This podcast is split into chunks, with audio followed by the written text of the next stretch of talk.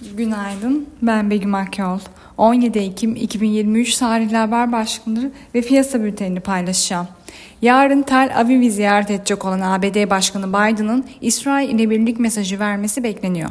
Öncesinde İsrail Başbakanı Netanyahu ile görüşen ABD Dışişleri Bakanı Blinken'ın gündeminde Gazze'li sivillere insani yardımların ulaştırılması vardı. Rusya lideri Putin Çin'e gitti. JP Morgan artan jeopolitik gerilimleri işaret ederek müşterilerine tahvil ve altın almalarını tavsiye etti.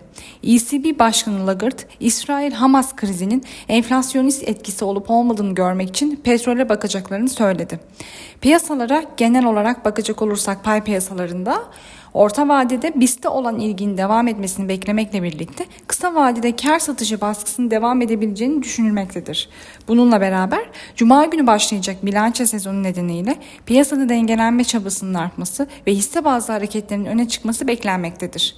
Bu sabah ABD vadeleri ve Alman DAX vadelisi satıcılı seyrederken Asya endeksleri pozitif fiyatlanıyor.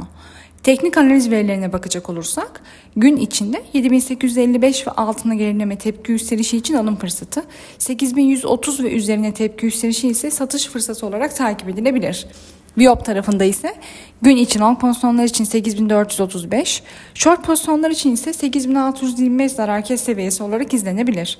Borsa İstanbul'un ve Endeks kontratının güne hafif pozitif eğilimle başlamasını bekliyoruz. Kazançlı günler dileriz.